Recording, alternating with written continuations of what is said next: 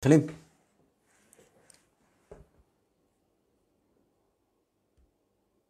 ערב טוב לכולם, כמה טוב לראות אתכם מחדש.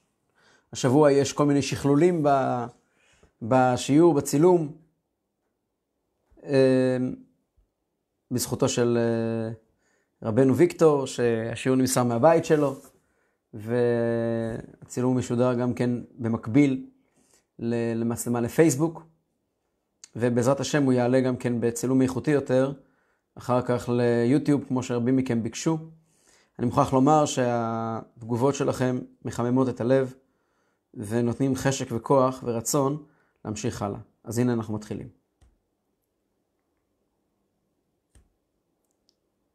אוקיי. הנושא שלנו השבוע של פרשת וירא זה הנושא של הניסיונות. שהוא נושא שאפשר לומר שהוא הכי מרכזי בפרשה. חוזר על עצמו שוב ושוב, הוא כבר התחיל בפרשת הקודמת, לך לך. הוא מגיע לשיא, בסיום של הפרשה, ב, ב, בסיפור של העקדה. אנחנו ניכנס לדברים בעומק בעזרת השם בהמשך.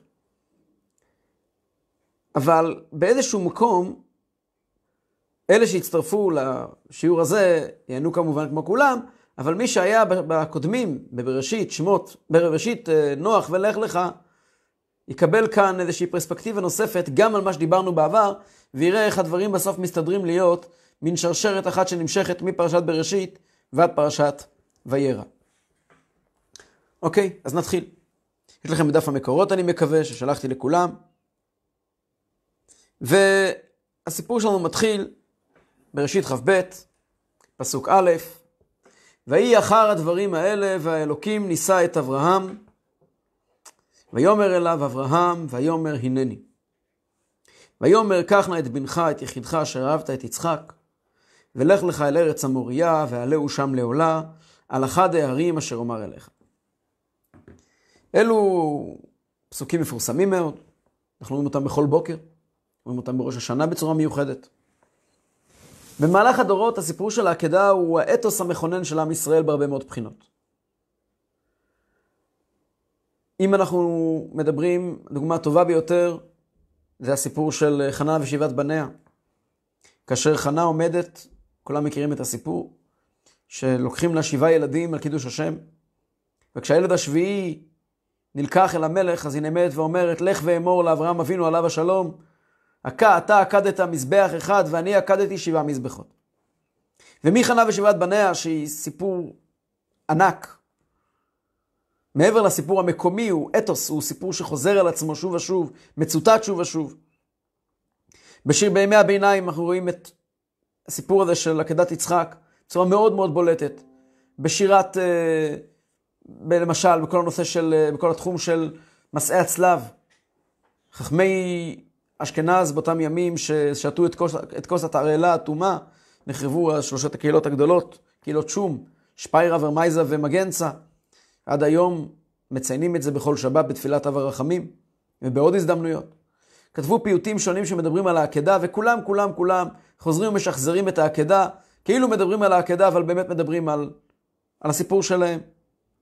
אצל אחינו בני, מה שנקרא היום הספרדים, השם היותר מדויק לכאורה זה יהודי ארצות האסלאם, גם יש את הפיוט המפורסם מאוד מאוד, אה, כמובן של ראש השנה, עוקד והנעקד והמזבח, שכולל בתוכו מוטיבים רבים שהם לא רק מהסיפור של אברהם אבינו, אלא גם דברים שבעצם חוזרים ומתחדשים בכל שנה ובכל דור.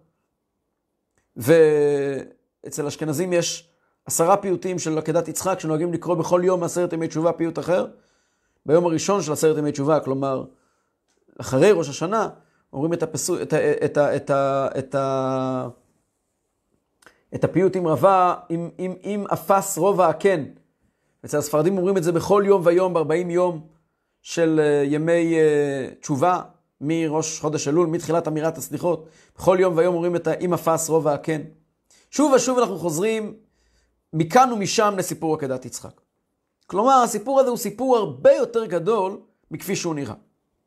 וכפי שאנחנו נראה בהמשך, אנחנו לא רק מזכירים את עקדת יצחק בכל בוקר, ונזכרים בעקדת יצחק בכל בוקר, ועם ישראל בכל הדורות עקד עקדות בלי גבול, הסיפור הזה באיזשהו מקום הוא גם הקלף שלנו. הוא ההגנה שלנו. אנחנו עם הסיפור הזה מגיעים לקדוש ברוך הוא ואומרים לו, תסלח לנו על כל מה שעשינו. ושוב, השאלה נשאלת, באמת, אולי נחזור לשאלתה אולי של חנה. אני עקדתי, אתה עקדת מזבח אחד ואני עקדתי שבעה מזבחות. יש לנו את, את גברת מרים פרץ פה בארץ שעקדה שלושה מזבחות. עקדו מזבחות, עם ישראל עקד מזבחות. מה הסיפור הגדול של עקדת יצחק? אז נכון, קודם כל זה ראשון, ויש כזה לשון ידועה בחסידות, שהוא פתח את הצינור של המסירות נפש. אבל מה זה המילים האלה, פתח את הצינור של מסירות נפש? מה הכוונה? מה קרה בעקדת יצחק כל כך מיוחד, שהופך את זה להיות משהו שהוא יוצא מגדר הרגיל? כדי להבין את זה, ניכנס להבין בכלל את המושג ניסיונות. בואו נסתכל במקור השלישי, ג', משנה מפורסמת, מסכת אבות, שאומרת, עשרה ניסיונות נתנסה אברהם אבינו, עליו השלום, ועמד בכולם. לא ניסיון אחד, לא שניים, עשרה ניסיונות. ולמה עשרה ניסיונות? אומרת המשנה, להודיע כמה חיבתו של אברהם אבינו. כלומר, יש כאן משהו שהתפקיד שלו להביע חיבה יוצאת דופן. זה הדרך להביע חיבה באמצעות ניסיונות. מה זה, מה המשמעות של ניסיונות? אם אתם רוצים, מקור 4 יש לכם את כל עשרת הניסיונות לפי הברטנורה, יש לפחות uh, שבע שיטות בראשונים, מה הם בדיוק עשרת הניסיונות. אבל לכל הדעות, הניסיון העשירי והניסיון הקשה מכולם זה ניסיון העקדה. במקור 5 הבאתי ציטוט אחד מתוך רבים במדרש, שעוסקים בנושא הזה של ניסיונות. הפסוק המרכזי שכולם מצטטים זה הפסוק בתהילים ס' נתת ליראיך נס להתנוסס מפני קושת סלע. זה הפסוק. ויונתן בן עוזיאל מתרגם את הפסוק הזה, נתת לדחליך, נתת לאלה שיראים לך, יראים בך, נס להתנוסס. מה זה נס להתנוסס? ניסה להתנס, להתנסה. נס מלשון נס, אבל גם נס ודגל. אבל הנס ודגל הזה מונף בעקבות ניסיון. מפני קושת סלע, מסביר רב יונתן בן עוזיאל, קושת זה אמת, כדי להודיע לעולם את האמת של אברהם. גם פה בציטוט שהבאתי כאן זה נשמע כאילו יש פה משהו שצריכים להצטדק בפני מישהו. צריכים, הקדוש ברוך הוא צריך להצטדק בפני מישהו למה הוא נותן לאברהם את מה שהוא נותן לאברהם. צריך לעשות ניסיון כדי להוכיח לו. זה גם די ברור במדרשים ובחז"ל, שניסיון זה בוודאי לא מבחני ריסוק. הקדוש ברוך הוא ידע טוב מאוד אם אברהם, אם אברהם יכול לעמוד בניסיון או לא יכול לעמוד בניסיון. השאלה לא הייתה אם הוא יכול. יש צורך בניסיון הזה כדי להגדיל את אברהם, כדי לפרסם אותו לעולם. מה, מה, מה זה המילים האלה? מה המשמעות של זה? למי בדיוק הקדוש ברוך הוא חייב דוח? מקור 6, אני רוצה לקרוא אותו מבפנים, שמדבר על הזכות הגדולה של העקדה שהזכרתי אותה מקודם, והיא באמת יוצאת מן הכלל. וישא אברהם את עיניו, וירא, והנה איל אחר. מה זה אחר? אמר רבי יהודן, אחר, אחר הכוונה היא משהו אחורי, משהו לא טוב.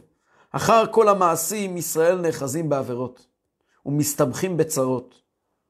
יהודים בכל הדורות, יש להם אחר, יש להם גם כן לא רק פנים, יש להם גם עוד דברים, ועם כל הדברים הם מסתבכים בעבירות, והם נאחזים בצ... בעבירות ומסתבכים בצרות. וסופם להיגאל בקרנו של איל. בסוף הם נגאלים, מכוח מה? מכוח קרנו של איל, כן, והיה ביום ההוא, ייתקע בשופר גדול, והשם אלוקים בשופר יתקע. ושוב, אמר רבי יהודה בר סימון, אחר כל הדורות, מה זה אחר? אחר כל הדורות, לפני משיח, ישראל נאחזים בעבירות ומסתבכים בצרות, וסופם להיגאל בקרנו של איל. ושוב פעם, מה זה פירוש שלישי, מה זה אחר? אמר רב חנינא ברבי יצחק, כל ימות השנה ישראל נאחזים בעבירות ומסתבכים בצרות בראש השנה, לוקחים שופר, קרן איל, והקדוש ברוך הוא זוכר להם את עקדת יצחק, ובזה הם יוצאים מכל הסבך. זה מאוד מוזר. יש כזה ביטוי בגמרא, טוביה חטא וזיגוד מנגיד. טוביה חטא וזיגוד חוטף מכות. יהודי מסתבך עם עבירות, בסדר, זה לא נעים, אבל למה האיל מחלץ אותו? מה? למה אנחנו שוב ושוב, זכור ברית אברהם ועקדת יצחק, למה באמת, כעת השאלה שלי היא לא עד כמה זה גדול, השאלה היא הפוכה. מה לי ולזה? אני עשיתי עקדת יצחק? את העבירות שלי אני עשיתי, לא אברהם אבינו. את, העבירות שלי אני עשיתי ולא יצחק. למה אני, למה אני מקבל, משתחרר מהעבירות שלי בגלל עקדת יצחק? איך אני מחוט משם? יש בדיחה מפורסמת שמספרים, חיים. הגיע פעם יהודי לבקש כסף מרוטשילד. אז הוא, הוא ישב, הוא לא סתם הלך לרוטשילד ככה, לדפוק בדלת. הוא עשה עבודה קשה והוא מצא שהם קרובי משפחה, הסבתא של הסבתא של הסבתא והסבתא שלו, השתמשו באותה שמש כדי לתלות כביסה או משהו כזה, איזשהו קרוב משפחה רחוק מאוד. הוא דופק אצל רוטשילד בדלת, רוטשילד אה, פותח את הדלת, מה אתה רוצה? אז הוא אומר לו, רוצה נדבה. נותן לו פרוטה. אומר לו, לא, אני קרוב משפחה שלך. אומר לו, איך? אז הוא מתחיל לעשות את החשבונות, אומר לו, בסדר, זה רחוק מאוד, אתה יכול, הכל בסדר. שבת, רוטשילד ניגש להיות חזן. הוא אהב להתפלל לפני התיבה. אז הוא מתחיל, ברוך אתה השם, אלוקינו ואלוקי אבותינו, אלוקי אברהם, אלוקי יצחק ואלוקי יעקב. היהודי שלנו צועק מסוף הבית הכנסת, זה משפחה רחוקה, מה אתה מערב אותם? זו משפחה רחוקה, אברהם, יצחק ויעקב לפני 4,000 שנה. מה זה קשור אלינו? מה זה קשור אליך? והשאלה האחרונה שאיתה אנחנו מתחילים להתקדם לכיוון הרעיון שאנחנו נדבר עליו היום, זה פלא פלאות. המדרש ב"ויקרא רבה" ובעוד מקומות, אומר לנו דבר נורא מעניין, שמשנה לנו את הסידור. אנחנו כל יום משנים את הסידור שלנו בגלל זה. זאת אומרת, עוד קטע נכנס לנו לסידור בגלל הקטע המוזר הזה. בעצם פה אנחנו מתחילים ללמוד, להיכנס לנושא. בואו נראה בפנים. מקור שבע. אומר המדרש כך: ושחט את בן הבקר, ובעיל הוא אומר, צפונה לפני השם. בבית המקדש היו מקריבים קורבנות. בית המקדש היה בנוי כך שהמזבח עמד בחצר של בית המקדש, מה שנקרא עזרה, והמזבח היה, אנחנו ניתן לכם קצת פרספקטיבה, מבט עילי. תחשבו שאנחנו עומדים בכותל המערבי. הכותל המערבי הוא החלק האחורי של בית המקדש, הוא מאחורי, אחרי הבית, אבל מאחורי בית המקדש. בית המקדש הוא מאוד צמוד למערב. הבית המקדש עצמו, הבניין, המבנה, הוא נמצא יחסית במערב. מזרחית לו, לכיוון הר הזיתים, כן? יש חצר. בחצר הזאת עומד המזבח. אז אתם זוכרים, החצר עומד בחצ... המזבח עומד בחצר, כשמערבית לו זה בית המקדש. איפה שאנחנו עומדים, עוד יותר מערבה זה הכותל המערבי. עכשיו, יש, למזבח יש דרום וצפון, כלומר, דרום זה הכיוון של, קשה להגיד את המילים האלה, אבל מסגד אל-אקצא של ימינו, וצפון זה כיוון שער שכם, אה, שער האריות. ובכיוון הצפוני, שם זה הקורבנות הכי חשובים. יש שני סוגי קורבנות, יש קורבנות שנקראים קודשים קלים, קורבנות פחות חשובים מבחינת המעלה והקדושה שלהם, ויש קורבנות שנקראים קודשי קודשים. הקדושה הכי גדולה. והקדושה הכי גדולה, איפה עושים אותה? בצפון. קודשי קודשים, שחיטתם בצפון. יש פסוק שאומר, ואנחנו אומרים אותו כל יום בתפילה, ותכף נבין למה אנחנו אומרים אותו. ושחט אותו על ירך המזבח, צפונה לפני השם, וזרקו בני הכהנים את דמו, בני אהרון הכהנים את דמו, על המזבח סביב. זה הפסוק. פסוק לכאורה הכי טכני בעולם. אני חוזר על הפסוק, הוא מאוד חשוב בשביל השיעור שלנו. עוד פעם. הפסוק אומר, וזרקו בני אהרון הכהן, אה, אה, ושחט אותו צפונה לפני השם, וזרקו בני אהרון הכהנים את דמו על המזבח סביב. זה הפסוק. כתוב בחז"ל, כאן בויקרא רבה, שבכל יום ויום, כאשר מקריבים את קורבן התמיד בבית המקדש, בצד הצפוני, הקדוש ברוך הוא נזכר בעקדת יצחק. ובכל יום ויום, אחרי חורבן בית המקדש, עד עצם היום הזה, כאשר יהודי קם בבוקר ואומר את המילים האלה, ושחט אותו על ירך המזבח צפונה לפני השם, וזרקו בני אהרון הכהנים את דמו על המזבח סביב, כשהוא אומר את המילים האלה, בעצם אמירת המילים האלה, הוא מעורר את זכותו של עקדת יצחק. והקדוש ברוך הוא מתמלא רחמים על עם ישראל. מה, מה המשמעות של הפסוק הזה? צפונה לפני השם, מה, מה, מה כתוב כאן? מה הסיפור פה? אני אומר פסוק, והקדוש ברוך הוא נזכר בעקדת יצחק, והכל בסדר. כל הסוד זה להגיד פסוק. היה פעם סיפור עם איזה רב אחד, שאחרי, היה מורה בחיידר, אמר לתלמידים שלו שמאוד פחדו ללכת ברחוב בגלל הכלבים. אמר להם, אל תפחדו, יש לי פסוק מיוחד שהוא מבריח כלבים. איזה פסוק? הוא אמר להם, יש פסוק שאומר, אה, אה, אה, ולכל בני ישראל לא יחרץ כלב לשונו. טוב, הילדים יוצאים מהכיתה, הולכים עם המורה ברחוב, והנה מגיע כלב, והמורה תופס את הרגליים, בורח ראשון. אומרים לו התלמידים, רבי, אתה לימדת אותנו להגיד פסוק. אז הוא אמר להם, כזה כלב, הוא לא נותן להגיד פסוק. מה, אומרים פסוק, נגמר עניין, מה זה להגיד פסוק? אבל השאלה הגדולה היא, אנחנו רוצים להזכיר את עקדת יצחק שאנחנו מזכירים, אוקיי, אנחנו ניכנס לזה עוד מעט. מה בדיוק קורה במילים, וזרקו בני אהרון הכהנים בדמו על המזבח סביב. אוקיי. כדי להבין את זה, אנחנו נלך למקום אחר לגמרי, ונחזור קצת אחורה, נבין בכלל מה התפקיד של אברהם בסיפור, ומתוך כך אנחנו נראה מה בעצם קורה בעקדת יצחק שלא קרה קודם, ואז בעזרת השם נוכל להבין בכלל מהו ניסיון, ובסוף נבין מה הרעיון של הפסוק הזה, וזרקו בני אהרון הכהן, אה, אה, ושחט אותו על המזבח צפונה לפני השם. הפרשה שלנו מתחילה בסיפור של הכנסת אורחים. וירא אליו השם באלוני ממרא, והוא יושב פתח האוהל כחום היום. הכנסת אורחים. ובמהלך הכנסת האורחים הזאת, הוא רץ לקראתם ודואג להם.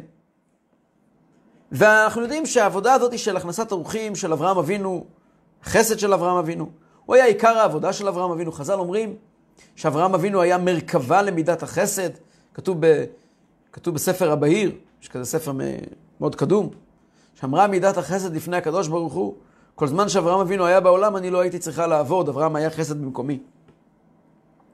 והשיא של הדברים הוא פסוק אחד לפני העקדה, שני פסוקים לפני העקדה, מופיע סיכום חייו של אברהם אבינו. שם נאמר, מקור שמונה, והייתה אשל בבאר שבע, ויקרא שם בשם השם כל עולם. אברהם אבינו נטע אשל. מה זה אשל?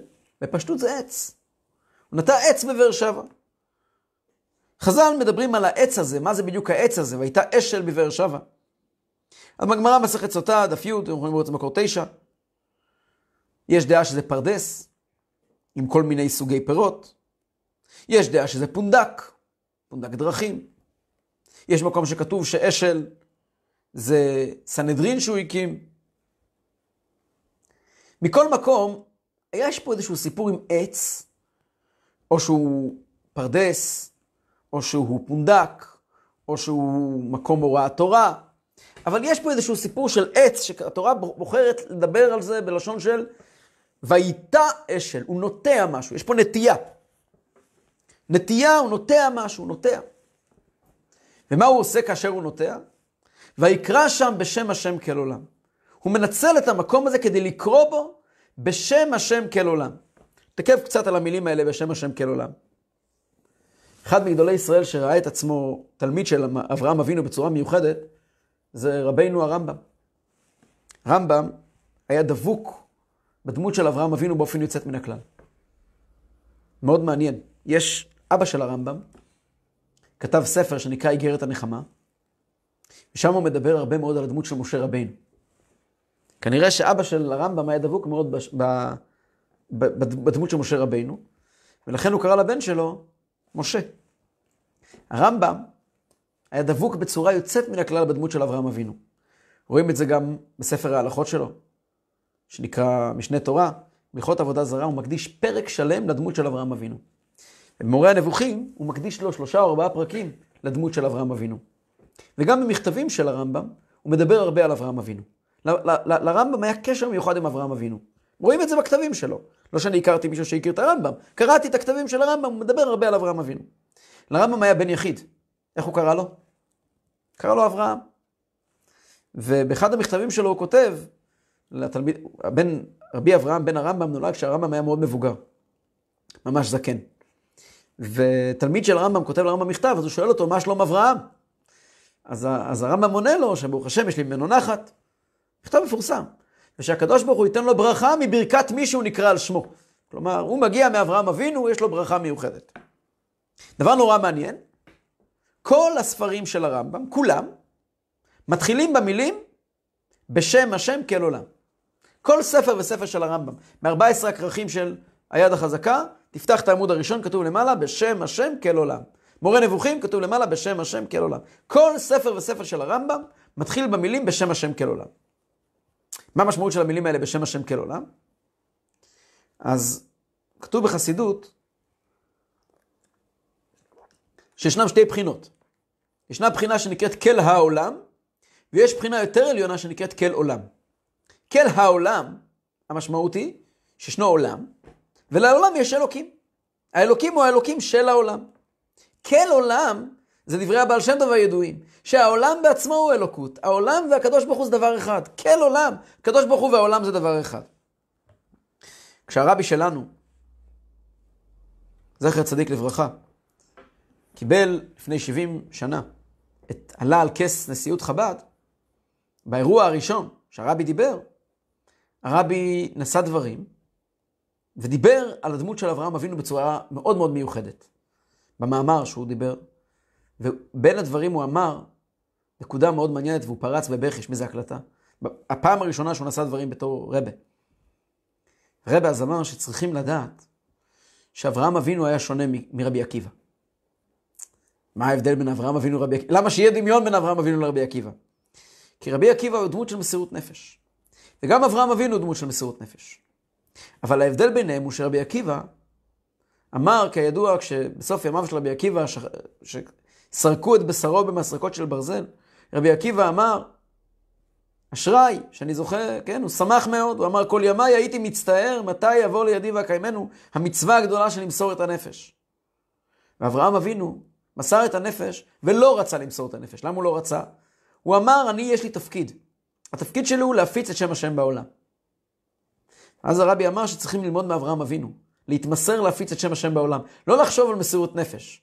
להפיץ את שם השם בעולם במסירות נפש. לא לחשוב על אני אזכה להגיע למסירות נפש. ואז הרבי אמר את המשפט הבא, ופה הרבי ממש אה, פרץ בבכי. שכתוב בחז"ל, שאברהם אבינו קרא בשם השם כאל עולם. כתוב בגמרא, גם יש לכם את זה פה במקור תשע, בהמשך הגמרא, מה זה ויקרא? אל תקרא ויקרא אלא ויקריא. אברהם אבינו לא קרא אלא הקריא. מה זה להקריא? אז בעברית המאוד מודרנית, המילה להקריא יש לה טעות מפורסמת. כולם היום אומרים להקריא בהקשר לא נכון. אז רגע של עברית. שימו את הפתיח של רגע של עברית, ואני אומר לכם,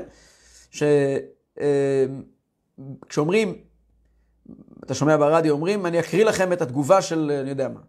זה לא, גברת, את לא מקריאה, את קוראת. אני אקרא לכם את התגובה. להקריא זה כמו להכתיב. אם אני מכתיב, לא כשאני כותב. מכתיב פירושו שאני אומר למישהו אחר איך לכתוב. להקריא פירושו שאני עומד עם מישהו שלא יודע לדבר, לא יודע להגיד, למשל ברכה, ואני אומר איתו ברוך, הוא אומר לי ברוך, אתה, עונה לי אתה, זה נקרא להקריא. כמו להכתיב, רק בקריאה, כן? זה נקרא להקריא, בעברית. אז אברהם אבינו לא קרא, אלא הקריא. מה זה הקריא? שאברהם אבינו דאג שכולם יקראו. ויקרא שם בשם השם כל עולם, לא הכוונה שאברהם קרא, אלא הוא הקריא, הוא גרם לאחרים שיקראו. כך כתוב בגמרא. שאנשים היו מגיעים אליו הביתה, והיה אומר להם, תודו ותברכו למי שאמר, למי, ש... למי שמשלא אכלתם. תגידו, תגידו לקדוש ברוך הוא, כן, נברך לאלוקינו שאכלנו משלו. אז ככה הוא בעצם גרם לאחרים, הוא הקריא, הוא גרם לאחרים לעשות. ואז הרבי אמר, בתורה לא כתוב להכיר, כתוב שהוא קרא. ופה, פה זה הנקודה שהרבי פשוט פרץ בבכי והרבי אמר. מאברהם אבינו אנחנו לומדים, הוראה אלינו. כשאתה רוצה בעצמך לקרוא בשם השם, תתחיל להקריא, תתחיל להשפיע על אחרים. בסוף גם אתה תקרא. לפעמים אתה צריך להשפיע על אחרים כדי שהדברים האלה ישפיעו עליך. זה דבר נורא נורא מעניין. זה הדברים הראשונים שהרבי אמר בדיוק לפני 70 שנה, פחות חודשיים, כשהרבי נהיה רבי באירוע ההכתרה, הרבי למד את זה מאברהם אבינו. אספר לכם שיש לי פה חבר מאוד מאוד טוב בשכונה, ידיד נפש שלי. אמ, חלקכם מכירים אותו, ולכן אני לא אומר את שמו. שלפני הרבה שנים רציתי לתת לו, רציתי להוקיר לו טובה, רציתי להראות לו כמה אני מוקיר אותו ואוהב אותו ודואג לו. אז קניתי לו ארבעה מינים מאוד מאוד יקרים. ארבע מינים מאוד יקרים. ארבעת המינים. ואתרוג באמת מאוד מאוד יקר. אבל הוא לא גדל על דברים האלה, והוא לא הבין מה, מה זה אומר. הבאתי לו את האתרוג, ומישהו לידו, בן תורה, הסתכל על האתרוג, אמר לו, תגיד לי, אתה נורמלי? אתה יודע כמה אתרוג כזה עולה? והוא לא, הוא לא, לא, הוא אומר לי, תקשיב, אנחנו חברים. אז הוא אומר לי, תראה, חבל. תביא את זה לבן אדם שמבין בזה, שידע ליהנות מזה. אני לא מבין מה... אתרוג, קשר לי ברכה, זה בסדר גמור, מה הבעיה? אני לא, לא מתחבר להוציא כל כך הרבה כסף על אתרוג. נתת לו, כאילו, נתת לבן אדם מתנה שהוא לא מבין בכלל מה אתה רוצה ממנו. אמרתי לו, תקשיב, אתה חוזר הביתה אחרי התפילה, תעשה לי טובה. דפוק אצל השכנים, שלושה אנשים, תברך איתם על הלולב האתרוג. הוא ביישן אש, אבל הוא חסיד אמיתי. מיד הוא עשה מה שאומרים לו לעשות, הוא עושה. הוא הלך עם הלולב האתרוג, השכנים מימין, השכנים משמאל, דפק להם בדלת, וברך איתם הלולב האתרוג. תפילת מנחה של חג הסוכות, הוא מגיע לבית הכנסת ואומר לי, אל תשאל מה קרה. מה קרה? ודפקתי את השכנים, אמרתי להם שיש לי לולב ואתרוג. הם נעמדו בתור, וכל השכנים, והיה להם דמעות בעיניים, והתרגשו כל כך. והם פשוט, אמרתי לו, נו ו? ועכשיו אני מתחיל להבין מה זה אתרוג. זאת אומרת, כל זמן שאתה לא מתמסר בלתת למישהו אחר להקריא, אתה בעצמך לא קורא.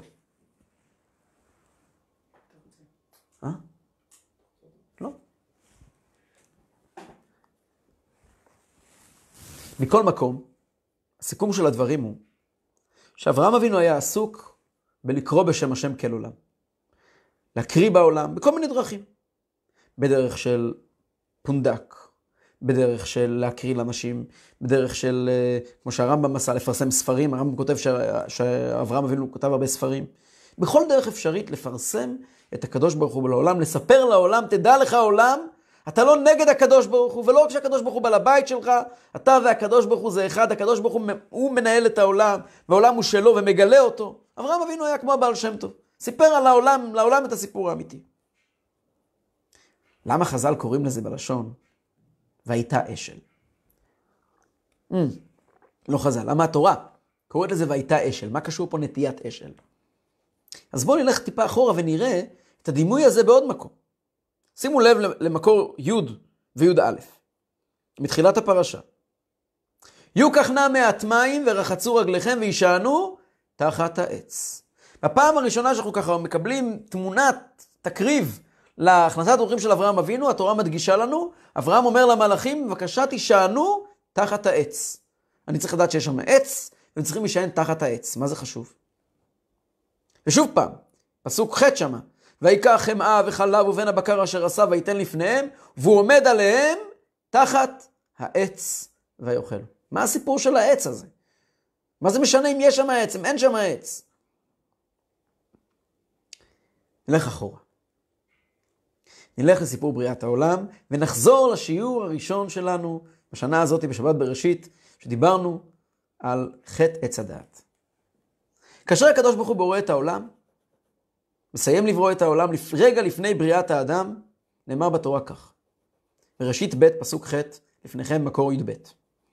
והייתה אדוני אלוהים גן בעדן מקדם, וישם שם את האדם אשר יצר. ויצמח אדוני אלוהים מן האדמה כל עץ נחמד למראה, וטוב למאכל, ועץ החיים בתוך הגן, ועץ הדעת טוב ורע. אלו המילים הראשונות שכתובות בתורה אחרי בריאת האדם. ואם זה לא מספיק לנו, נחזור עוד כמה פסוקים אחרי זה. ויקח אדוני אלוהים את האדם ויניחהו בגן עדן לעובדה ולשומרה. ויצב אדוני אלוהים על האדם לאמור, מכל עץ הגן אכול תאכל, ומעץ הדעת טוב ורע לא תאכל ממנו, כי ביום אכולך ממנו מות תמות. מה יש לנו עם עצים? מה הסיפור של העצים? למה הכל עובד עם עצים? הקדוש ברוך הוא בורא עולם, בורא את האדם ומיד שם גן בעדן מקדם ונוטע שם עצים. ומה הוא אומר לאדם? מה תפקידך של האדם עלי אדמות? לעבד עצים, לשמור על עצים. יש עצים שאתה לא יכול להתקרב אליהם, ויש עץ החיים ויש עץ הדעת. מה הסיפור עם העצים? מה זה גן עדן? חיים.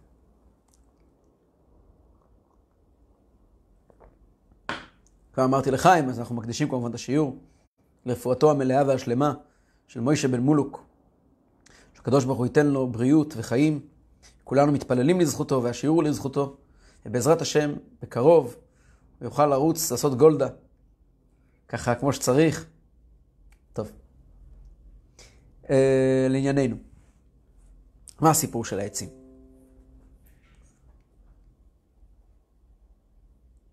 גן עדן זה מקום שהקדוש ברוך הוא ברא. המקום הזה שהקדוש ברוך הוא ברא, שנקרא גן עדן, היה פה. ובמקום הזה, העולם חי את הקדוש ברוך הוא. גן עדן זה מקום שהקדוש ברוך הוא והעולם נפגשים בצורה מאוד מיוחדת. שהגן מצמיח עצים. עץ זה משהו שיוצא מן האדמה ועולה כלפי מעלה. זה לא משהו שמגיע מלמעלה ויורד כלפי מטה. זה האדמה מצמיחה עצים שעולים ונישאים לגובה ונותנים פירות טובים. כלומר, יש פה איזשהו תהליך שקורה באדמה, בארץ, מה שמסמל את החומריות, את העולם הזה הגשמי, שהעולם פתאום מתרומם מתוך האדמה שלו ונותן פירות טובים, נותן, נותן, נותן יבול. הקדוש ברוך הוא ברא את העולם עבור מטרה. המטרה שהקדוש ברוך הוא ברא את העולם היא בראשי תיבות דירה בתחתונים. ובפרטים, אם אנחנו נרד יותר לפרטים, הקדוש ברוך הוא ברא את העולם כדי שהעולם יתחבר איתו. וזה מה שהיה בגן עדן.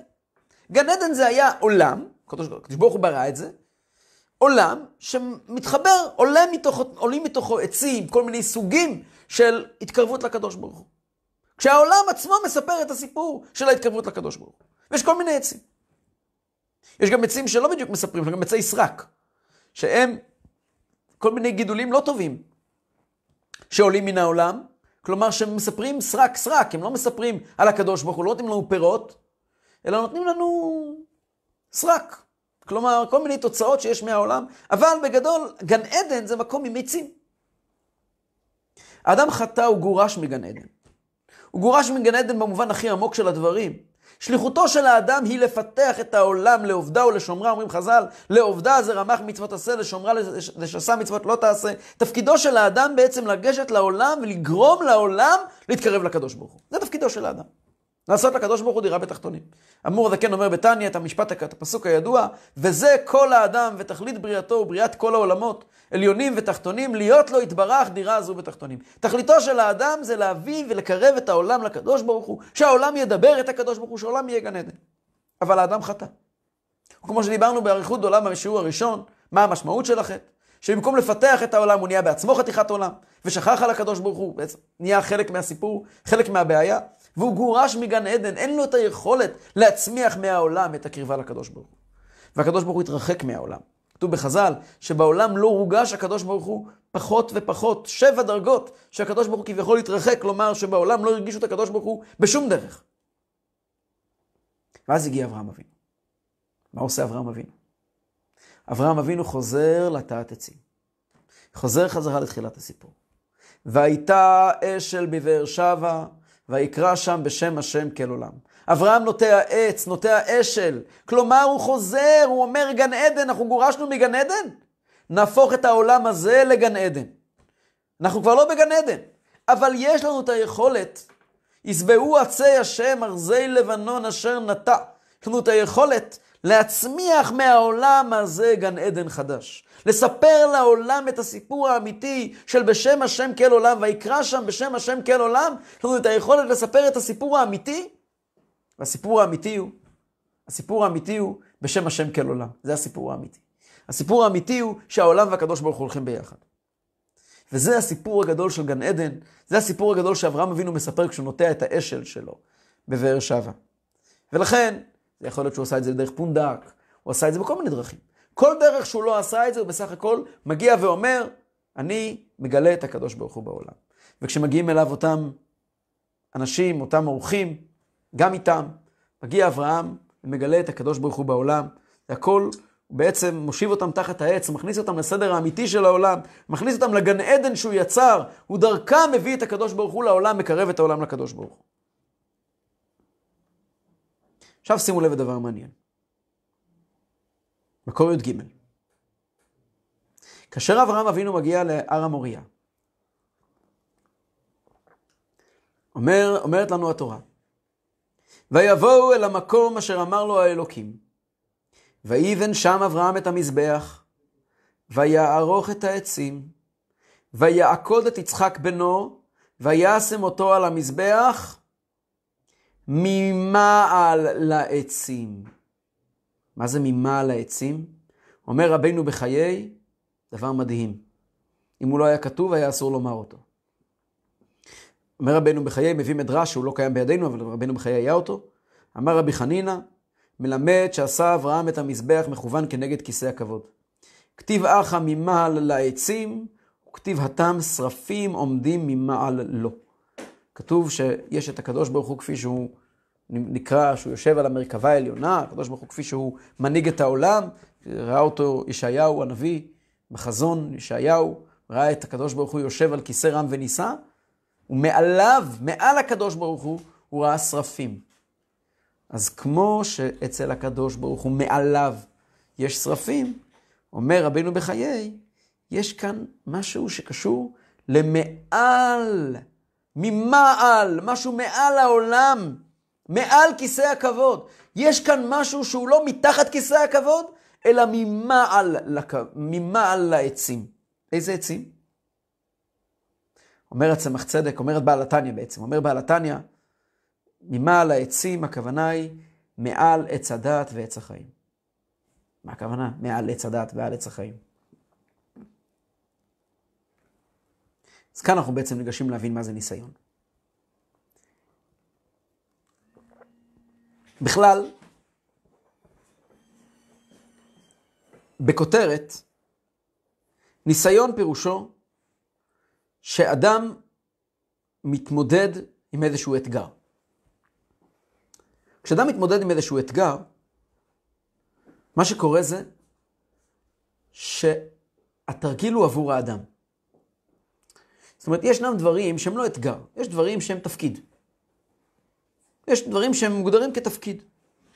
אדם מורה בכיתה, נכנס לכיתה, תפקידו ללמד. לפעמים זה מאתגר, נכון, אבל תפקידו ללמד.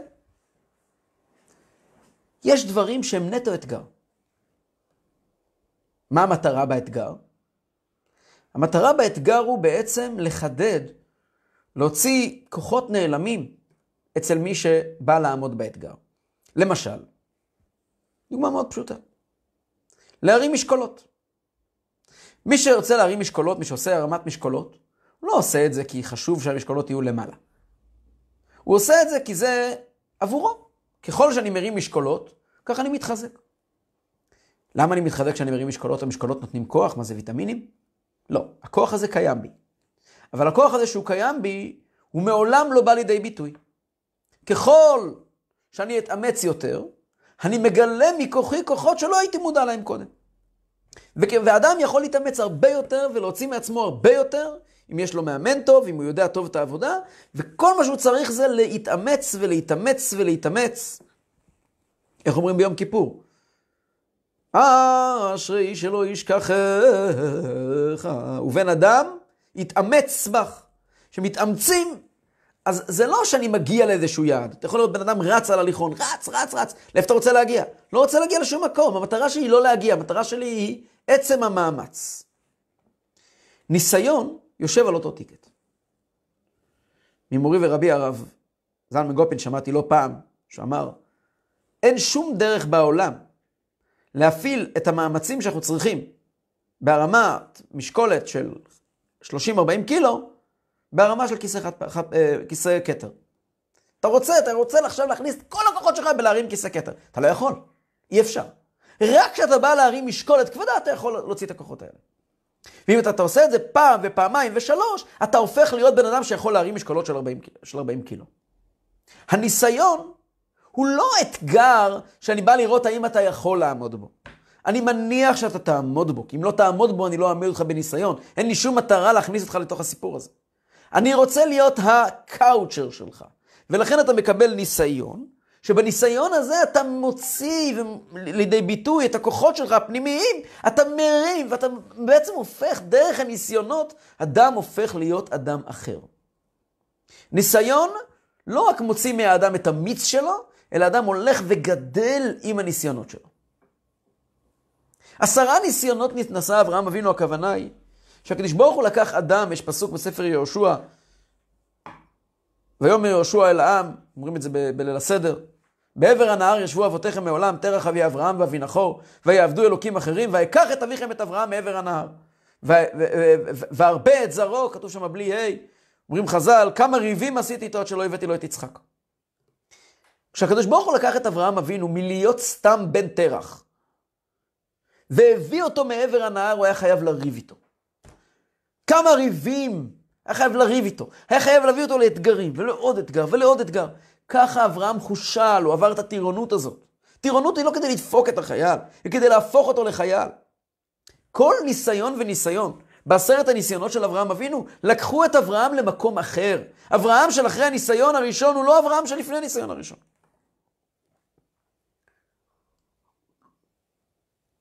כל זה נכון על תשע ניסיונות. הניסיון של העקדה הוא ניסיון מסוג אחר לגמרי. הוא ניסיון בלתי אפשרי. למה? בואו נראה. שימו לב, אני אומר את זה בשפה של חסידות, ואז אני אומר את זה בשפה, בעברית רגילה. מקור 15. בתחילת פרשת לך לך, מתואר אברהם אבינו, מה הוא עושה? וייסע אברהם הלוך ונסוע הנגבה. אברהם נוסע הלוך ונסוע לנגב. אומר זה בעל התניא, מה הכוונה? אז שוב אנחנו צריכים גיאוגרפיה. אנחנו רגילים להסתכל על המפות כשהצפון הוא למעלה ודרום הוא למטה, נכון? ואז ימין זה מזרח ושמאל זה מערב. זה בגלל סיבות uh, של אסטרונומיות שקשורות לכוכב הצפון וגם למצפן. שבגללם באמת ככה נראים המפות היום. אבל המפה האמיתית על פי התורה היא הפוכה. קדם, קדימה, זה מזרח. מזרח קדימה. כן, קדם זה מזרח. אחור זה מערב. צפון זה שמאל, דרום זה ימין. קחו את המפה, תהפכו אותה, דמיינו אותה הפוך. כשהמזרח גם, האמת היא שזה גם יותר make sense, יותר שכל, כשמסתכלים על הטיפוגרפיה של הארץ. בסוף, מאחורה יש לנו את הים, שכאילו נמשך, יש לנו ים. קדימה, שם זה כל העולם הגדול, ואנחנו נמצאים קדימה, כן? קדימה זה, הם הולכים קדימה לקדם, למזרח. שם זה כל היבשת, אנחנו נמצאים בקצה המערבי של היבשת. ואז יש לנו דרום וצפון. בדרום, חם. בצפון, קר. וזה נורא מעניין, שארץ ישראל יושבת הרי בדיוק על התפר. אם אנחנו נוסעים לגליל, אנחנו מתחילים לטפס על הרים שקר שם. עוד יותר צפונה, מגיעים לערי הלבנון. יותר צפונה. ככל שנעלה ונעלה ונעלה, אנחנו נגיע יותר ויותר למקומות קרים עד שנגיע לאירופה וכולי. וזה מתחיל פה בארץ. קצת, אבל זה מתחיל פה בארץ. דרומה, מהארץ שלנו, אותה ארץ ממש. ניסע דרומה לכיוון באר שבע, התחיל להתחמם. מגיעים למדבריות, מגיעים לנגב.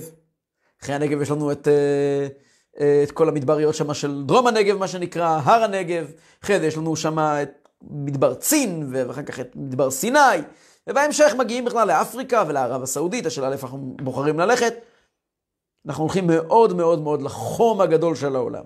אומרת, אנחנו הולכים דרומה זה חם, צפונה זה קר. מהפוזיציה של ארץ ישראל אני מתכוון. דרום זה ימין, צפון זה שמאל. ימין, כידוע, מסמל חסד. צפון מסמל, שמאל מסמל גבורה. ימין, חסד, פירושו אהבה.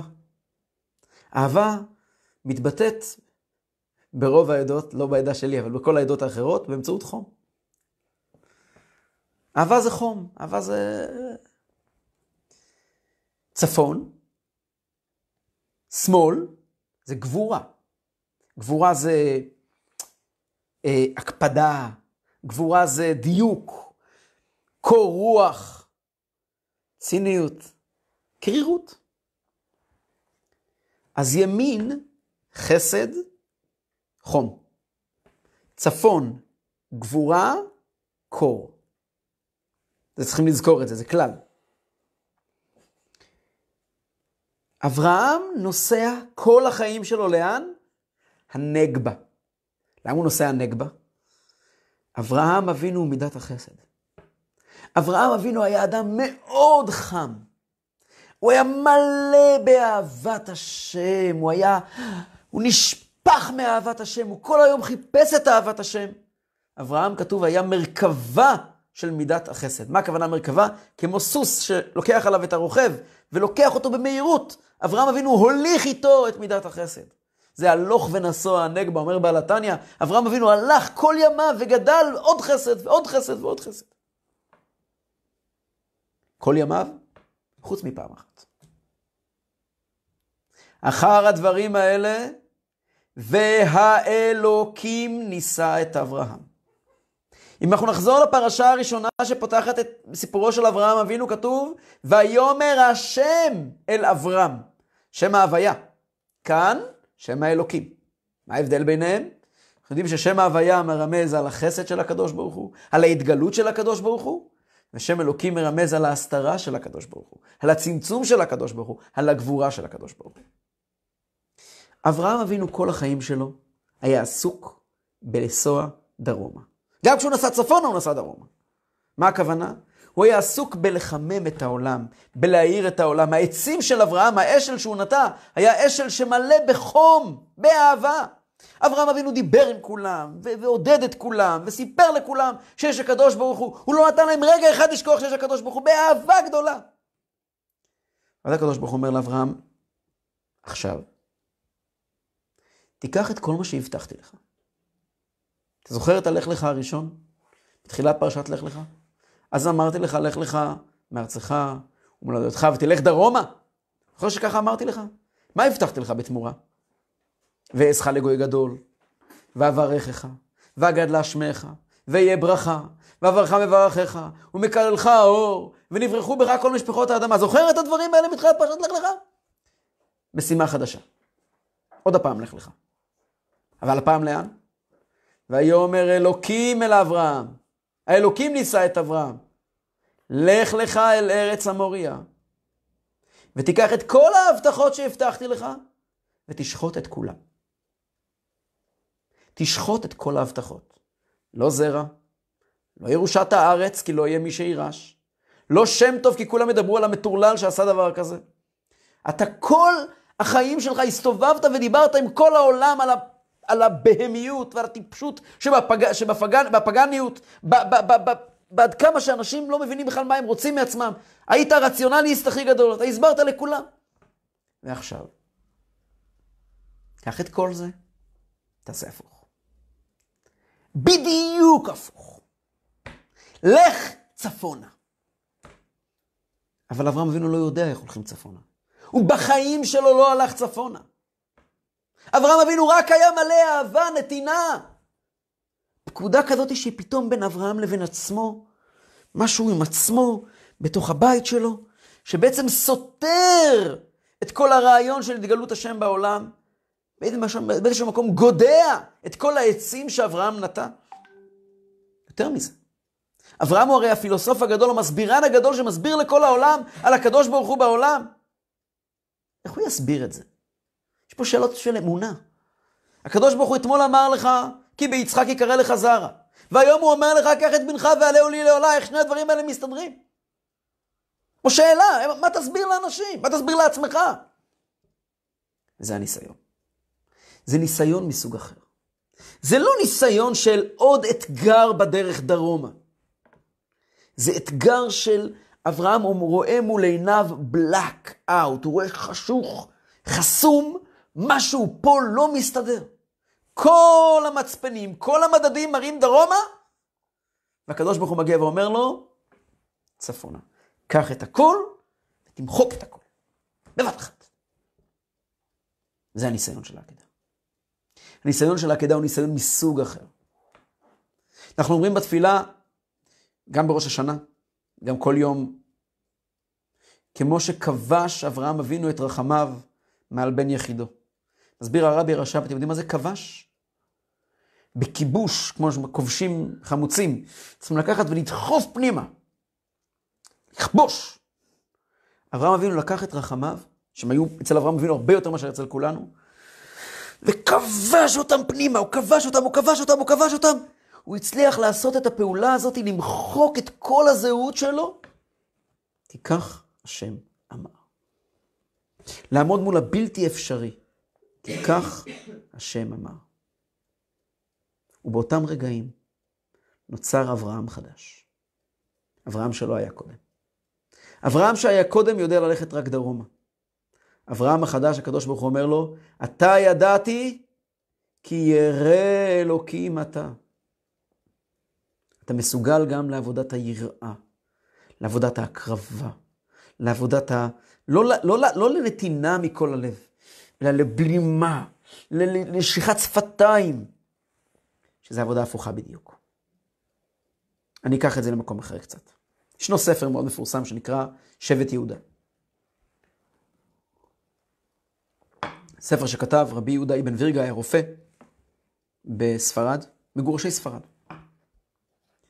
והוא מתאר את כל גירוש ספרד על כל פרטיו. הוא היה מהמגורשים. יש שם סיפור מדהים. הוא מספר על יהודי שהוא הכיר כנראה, מספרד. בעל נכסים וממון וכסף וכל מה שצריך, משפחה יפה. שכאשר הגיעה הפקודה של פשוט לעזוב את ספרד, כשהדרך היחידה היא להישאר זה, השם ישמור, להשתמד. אמר, אני לוקח את כל הנכסים, אין לי מה לעשות, משאיר אותם בספרד, פשוט עלה על הספינות שהמלך הציב, ויצא לשיט בים התיכון. וכמו בכל הספינות האלה, גם בספינה הזאת, הדבר השתולל, וקטל לטוב שבט יהודה, מישהו שואל איך נקרא הספר, שבט יהודה. ספר מאוד מפורסם. בספינה הדבר השתולל והרג את רוב הילדים שלו. ואיכשהו הם הגיעו בעירום וחוסר כל, הקברניט פשוט עצר ליד איזושהי יבשה וזרק אותם. והוא על היבשה הלך, לא היה לו אוכל, לא היה לו שום דבר. התחיל ללכת, בדרך אשתו נפטרה. והילד האחרון שלו שנשאר לו, גם הוא נפטר. ואז הוא נשא עיניו כלפי מעלה ואמר, ריבונו של עולם, היה לי הכל. היה לי הכל. ואת הכל לקחת לי. אתה לקחת לי את הכל, לא סתם. יכולתי להישאר לגור בספרד, עם בית גדול ועם נכסים. אני בחרתי לעשות את זה. בחרתי לעשות את זה כי אני יהודי מאמין. ואתה בתמורה, במקום לגמול לי חסד וטוב, רק, רק, רק התאכזרת אליי. לקחת את אשתי, לקחת את הילדים, ועכשיו אני פה לבד, לבד, ריבונו של עולם. מה אתה חושב, ריבונו של עולם? שאני אעזוב אותך? שאני אכפור בך? אתה לא יודע אם יש לך עסק. אני שייך לעם קשה עורף. אני אאמין בך, אני אדבוק בך עד הרגע האחרון. גם כשאני דקה לפני שאני אוציא את הנשמה שלי, גם אז אני אומר, בידך הפקיד רוחי, פדית אותי השם כלמת. זה הסיפור הזה מספר שבט יהודה, היה גם מקור ליצירה נפלאה שנקראת יוסה לרקובר. מי שלא מכיר, מי שמכיר, מכיר, ומי שלא מכיר, יחפש אחר כך בגוגל, שהיה מההסברים, אחת מיצירה נפלאה על השואה, שמדברת בעצם על אותו רעיון, שהשאלות הגדולות הן שאלות שאין להן תשובה. ואברהם אבינו עמד פה מול שאלות שאין להן תשובה. ובחיים שלנו אנחנו נפגשים עם שאלות שאין להן תשובה. לא לכל שאלה יש תשובה. לא תמיד אנחנו יודעים להגיע ולהבין שהקדוש ברוך הוא אמר עלהו ולא אמר שחטאו, לא, לא, לא, לא. לך ואמור לאברהם אבינו עליו השלום, אתה עקדת מזבח אחד ואני עקדתי שבעה מזבחות. ואנחנו עקדנו שישה מיליון מזבחות. כאן בארץ עקדנו 24 אלף מזבחות. ואנחנו כל הדורות, מאז אברהם אבינו ועד היום, יש בנו את השביב המטורף הזה של ללכת נגד כל ההיגיון אפשרי. זה נקרא ממעל העצים. לטוע עץ פירושו לספר לעולם שהקדוש ברוך הוא והעולם הוא אחד. זה מה שאברהם אבינו עשה כל החיים שלו. אברהם אבינו כל החיים שלו, פה תפס יהודי, בוא תניח תפילין. שם אמר לבן אדם, בוא תאכל ארוחה חמה. פה תפס מישהו ושמע את הסיפור שלו. שם, כל החיים שלו הוא נטע עצים, הוא חיבר את הקדוש ברוך הוא עם העולם. עקדת יצחק היא לא בעצים. היא ממעל העצים, היא למעלה מהסיפור של העולם. זה לא ויקרא שם בשם השם כל עולם, זה ויקרא שם בשם השם, השם, השם, השם, וזהו זה. אין עולם. בשם השם אין עולם.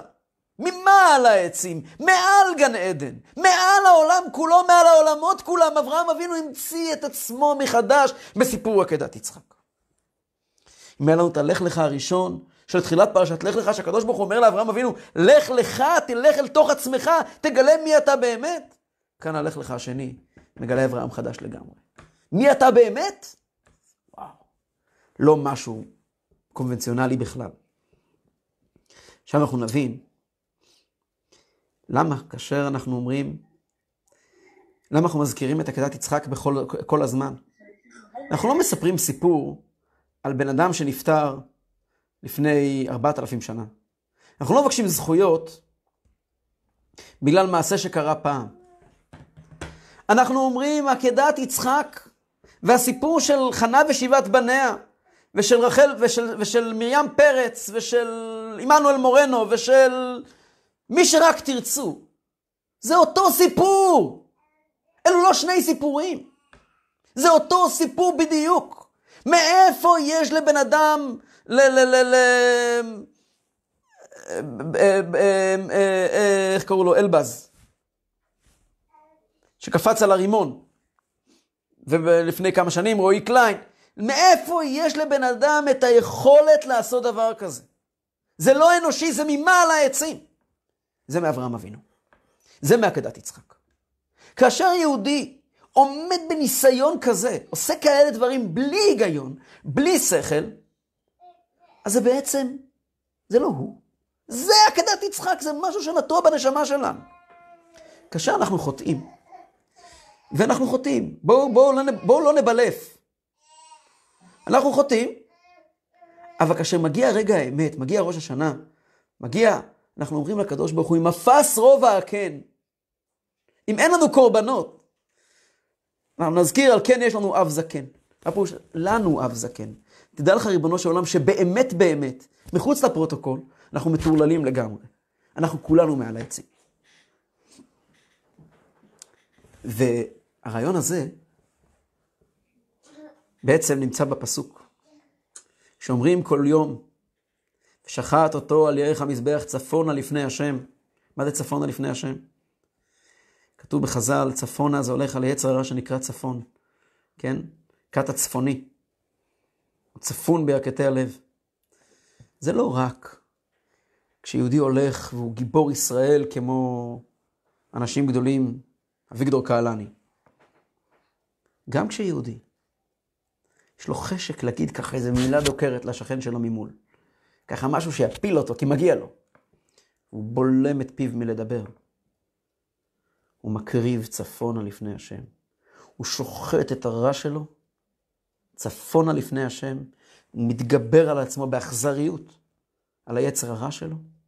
של היצר הרע שלו כל כך רוצה להתבטא, חסד, להתבטא החוצה, להתגלות. הוא משתיק אותו, הוא לא נותן לו לדבר. מה זה ההתנהגות הזאת? למה אתה לא נותן לעצמך להתבטא? היום הרי כולם, תהיה אתה, תזרום. הוא שותק.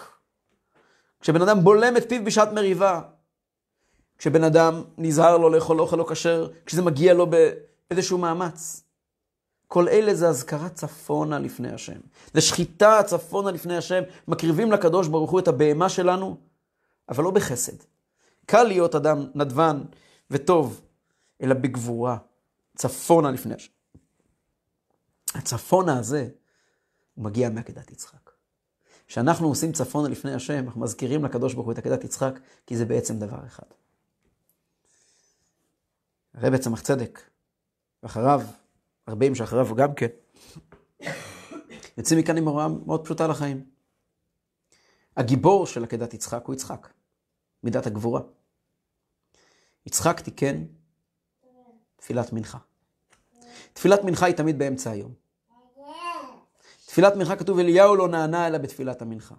כדי להתפלל מנחה אנחנו חייבים לסגור את המחשב, לצאת מהמשרד, ללכת לבית הכנסת, אם יש לנו באזור התעשייה או איפה שכל אחד עובד, או כל... וללכת להתפלל מנחה, להקדיש 25 דקות. בשיא היום, אנחנו נמצאים בחורף עכשיו, בשיא היום, באמצע הפגישות, באמצע כל הבלגנים, ולשחוט כדי להתפלל מנחה 20 דקות. זה צפונה לפני השם. אליהו לא נענה מתפילת המנחה. התפלל שחרית, לקום בבוקר מוקדם. שחרית קשור לאברהם אבינו, קשור לדרך, זה, ככה צריך להיות. מנחה באמצע היום, לעצור הכל. וללכת להתפלל מנחה, זה צפונה לפני השם. מהאיל שנאחז בסבך, ואותו לוקחים כדי להזכיר לנו את עקדת יצחק, היה שני קרניים. קרן אחת זה מתן תורה, שמתן תורה היא למעלה מהטבע, למעלה מהעולם, והקרן השנייה היא הקרן שבאה בקרוב ממש. הקדוש ברוך הוא יתקע בשופר גדול לחירותנו, ויישא נס לקבץ גלויותינו, לקבץ מארבע כנפות הארץ את נידחינו, בעזרת השם, תקף ומיד.